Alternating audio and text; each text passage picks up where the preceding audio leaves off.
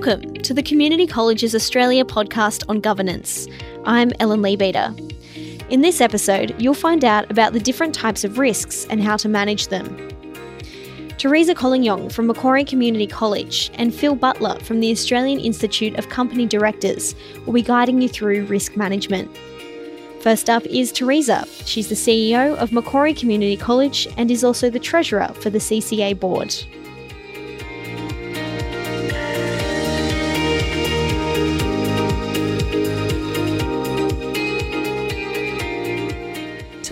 The, the, the learning I've had as the CEO of a community college, and I think now I've operated in every possible sector from babies to postgraduates in education, is that it is quite a risky business because it is not a highly profitable business.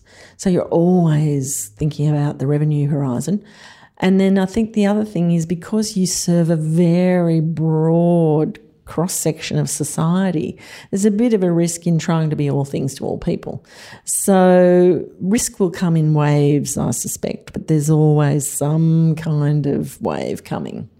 And it's knowing whether it's a tidal wave or a little, little ripple is probably the bit that's a bit hard to work out. Uh, and what do you do when it is a tidal wave? How do you protect yourself?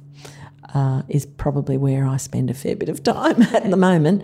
But I'd rather just have concerns about the ripples on the sand.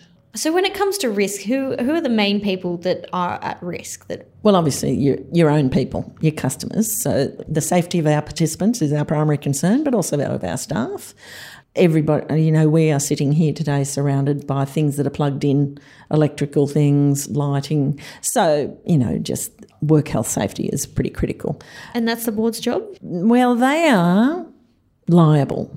And so they're not here to come and inspect whether the chairs have got the right legs, but they need to make sure there's an operating system that works to monitor hazards, deal with them, continuous improvement, reporting, etc., and work health and safety.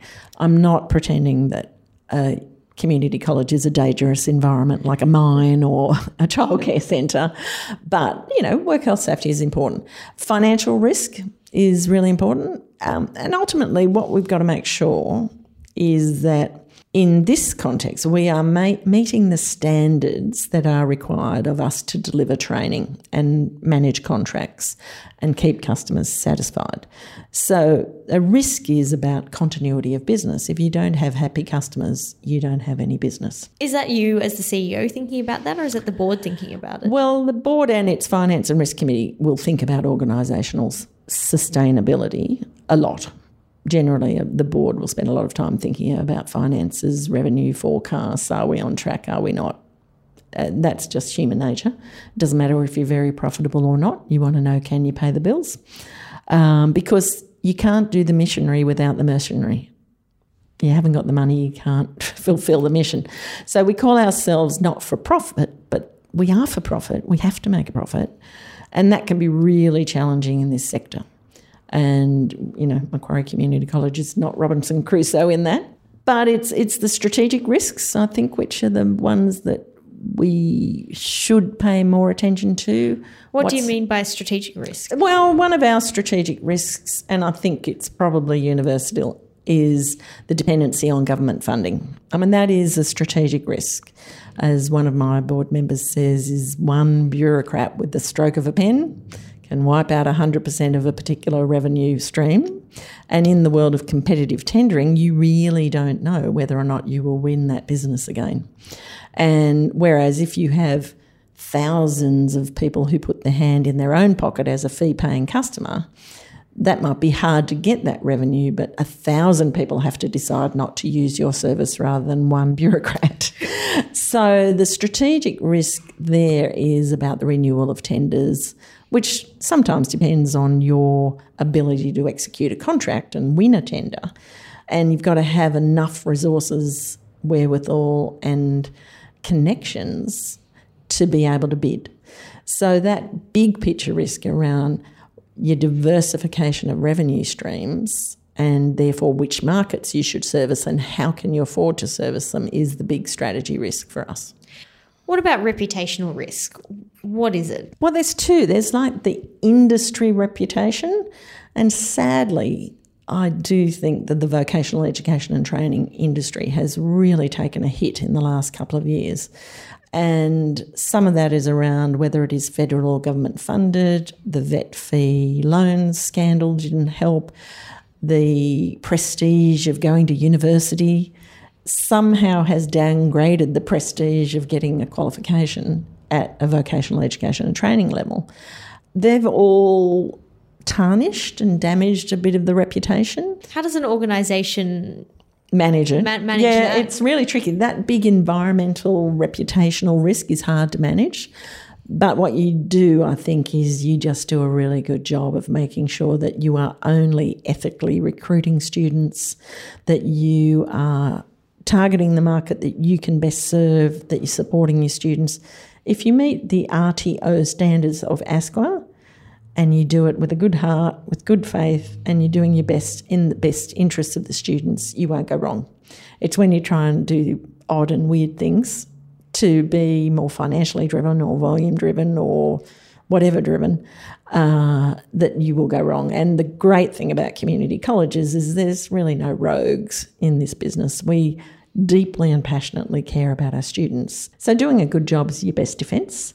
At a, what about at a strategic and a financial level? What are some ways that boards can mitigate potential risks? Uh, look, I think on the financial level, it's really important to build reserves. You do need rainy day money. It's absolutely essential. And that is really hard to do when, you know, margins are low or funding is at risk. But you can't always spend all your profit. You've got to make a profit so that you can invest in the future. The strategic risk is the hardest one. And again, you've you've got to be connected. I think is really important. You've got to be thinking ahead what's over the horizon. In 3 years time, what's the market for yoga classes going to look like? Well, if we'd had that conversation in 2004, it would be different to the conversation in 2017. So that's really, really good example of market risk. Is I think in our big boom days, we had 47 different yoga and Pilates classes running every week.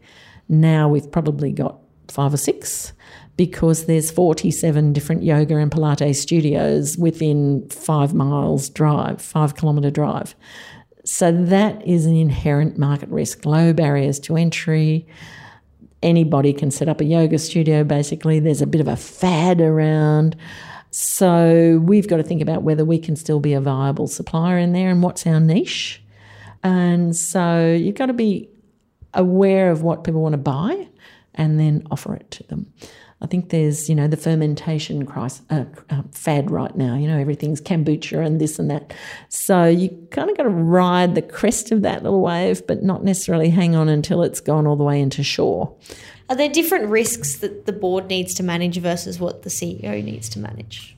Definitely governance risk. They are the board domain. That is not a management domain. The financial risks are managed by staff, if you like, but monitored carefully by the board. Strategic risks, I think, is a joint responsibility, and operational risk is totally staff driven.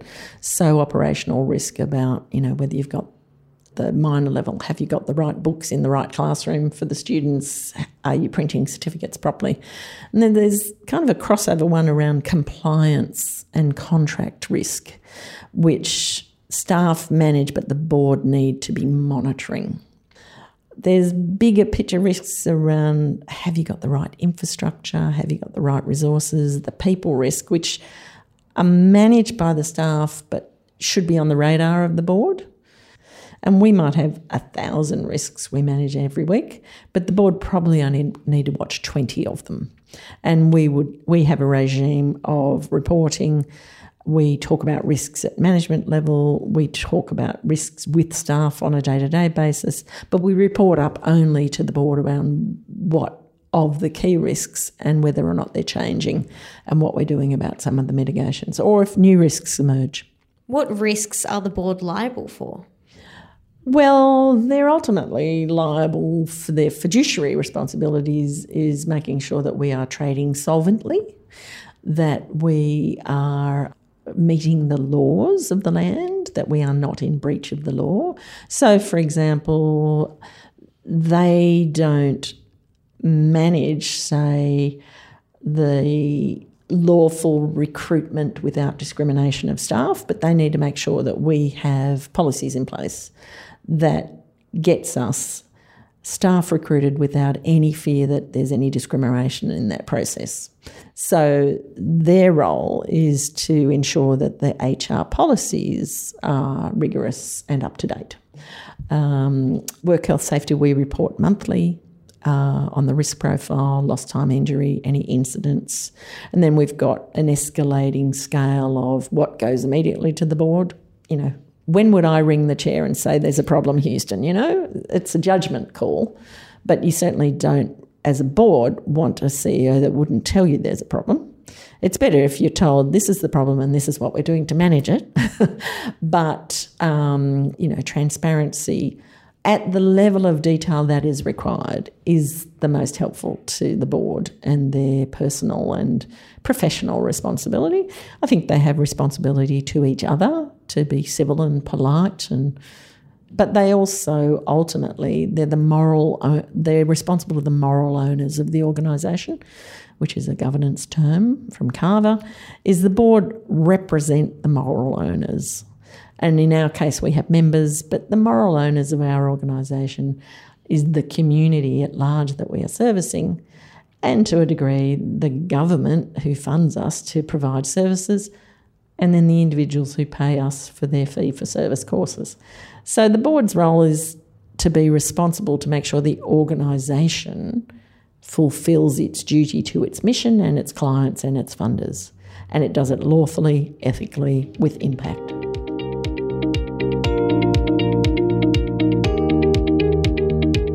Teresa Collignon from Macquarie Community College. Now you'll hear from Phil Butler, not for profit sector leader with the Australian Institute of Company Directors.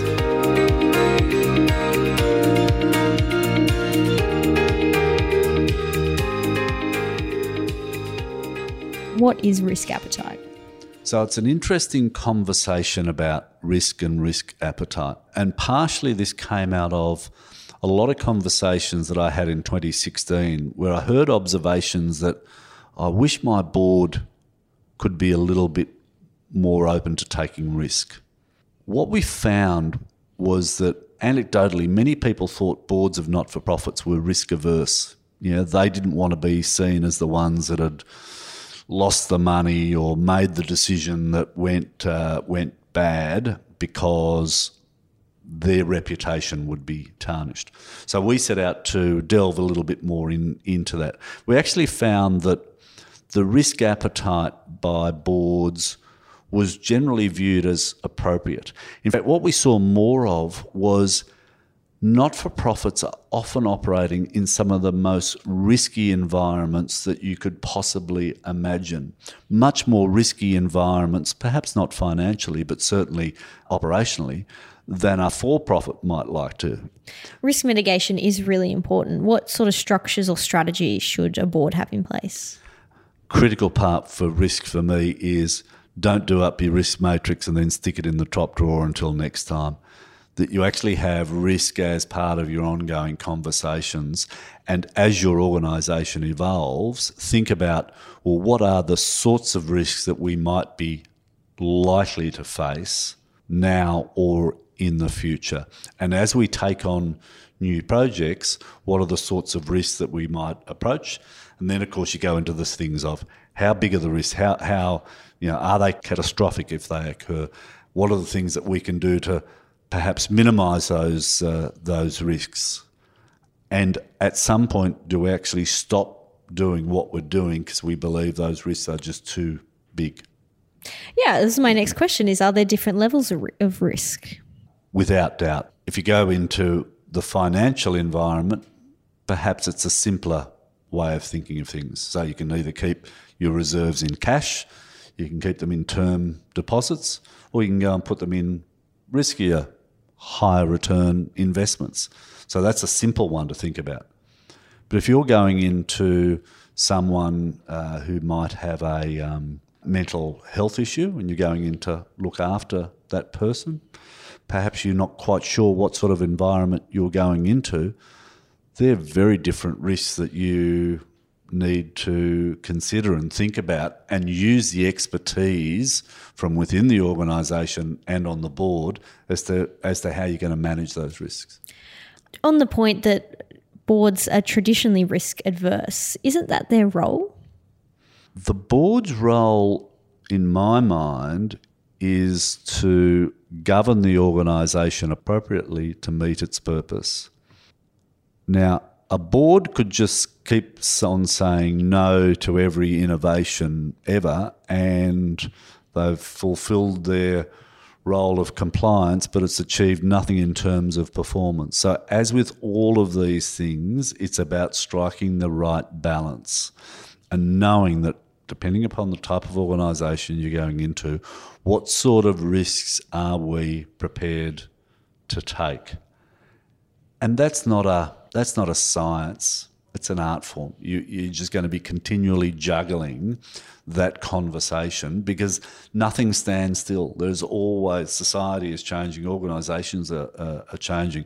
So what would be considered to be an absolute no-no at one point, two years later, might be firmly on the agenda of well, yes, of course we're going to do that. What happens if you're a director on a board that is risk adverse and you know not willing to change? What can you do? What we're seeing more and more organisations do is having conversations about how effective the board and the organisation is. And good boards will have that conversation all the time. So, a board that I was uh, recently on, not only did we do an annual review, but we also reviewed each meeting. At the end of the meeting, we just spent five minutes saying, How'd that meeting go? Have we achieved what we set out to achieve in the meeting? How is that meeting helping to achieve the organisation's greater purpose? So that sort of reflection is really important. Now, not all boards are going to be comfortable in doing that. Some might be set up to have a very old style structure that probably feels less comfortable in doing that. But that would be my observation have regular reviews of the performance of the board and individual directors and feel comfortable enough with your fellow directors to have that conversation that says, I actually disagree with what you're saying at the moment. And uh, how often should a board be spending looking at their risk strategies? As a great generalisation, boards don't spend enough time looking at their strategy. They spend too much time looking at operational types issues. So if, if you're considering, let's say, the standard meeting of two or three hours, kick off early on the strategy side. Obviously, strategy links to risk. The two go very strongly together. So bring that up the agenda so you can be talking about that while you're fresh. Then go into the more of the compliance based areas towards the end of the meeting. Would be the again a generalisation, but I think if you've got your agenda structured to enable those strategic conversations to happen earlier in the meeting, the better.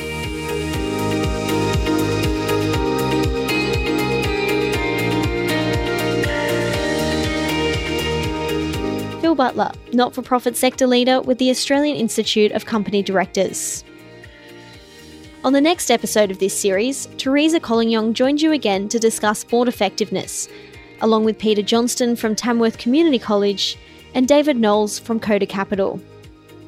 The role of the chair is to be the conductor, and the conductor is first of all to make sure that everybody's heard, to bring the whole thing together, and ultimately to finish the piece. That's available now on the Community Colleges Australia podcast.